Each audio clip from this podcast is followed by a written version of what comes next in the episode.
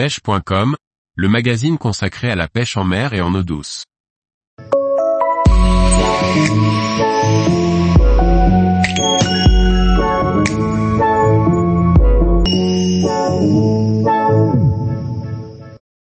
Pêcher la truite fario dans la vallée du Tarn, de jolis parcours. Par Jacques Delarco Aguirre. La vallée du Tarn renferme une belle population de truites fario à pêcher quelle que soit la saison et la technique.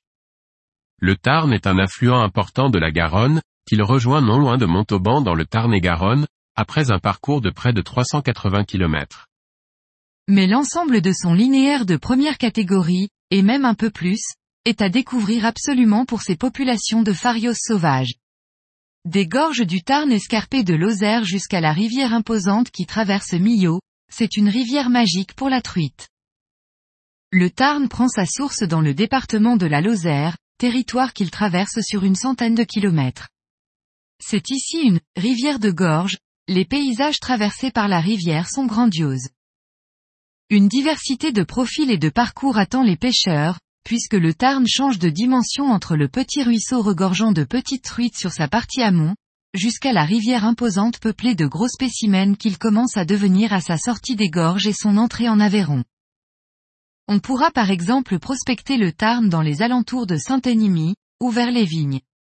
C'est ici la vallée touristique des gorges du Tarn, très fréquentée en été, avec de nombreuses embarcations qui dévalent le cours d'eau. Privilégiez à cette époque la pêche de bonne heure ou le coup du soir, lorsque la rivière est plus calme. Sinon, le début et la fin de la saison de la truite peuvent être excellents. Côté technique de pêche sur le secteur, le Tarn se prête idéalement à la pêche à la mouche, les portions rapides alternant avec de grands lys propices à la pêche en sèche. La pêche aux appâts naturels peut aussi se révéler très efficace. C'est à sa confluence avec la Jonte que le Tarn pénètre en Aveyron.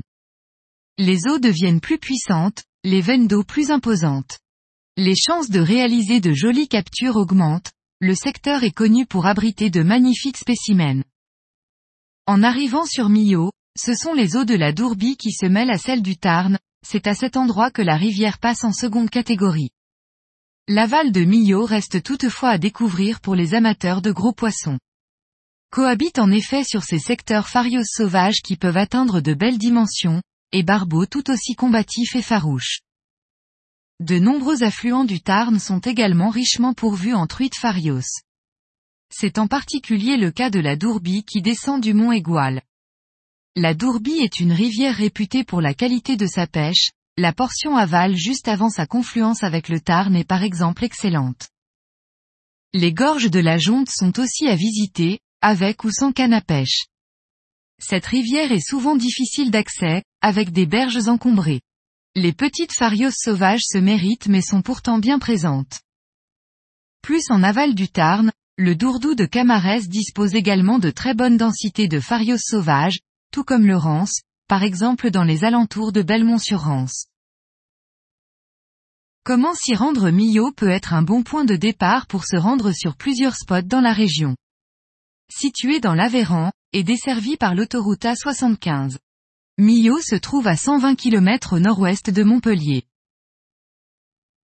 Autre spot à proximité, il est possible de remonter le Tarn, pour pêcher vers Saint-Enimy en Lozère, une heure de route. La Lozère est à découvrir, par exemple pour les rivières Lot, Colagne, Allier. En poussant un peu plus loin, ce sont les rivières de l'Ardèche qui s'offrent aux pêcheurs. Tous les jours, retrouvez l'actualité sur le site pêche.com.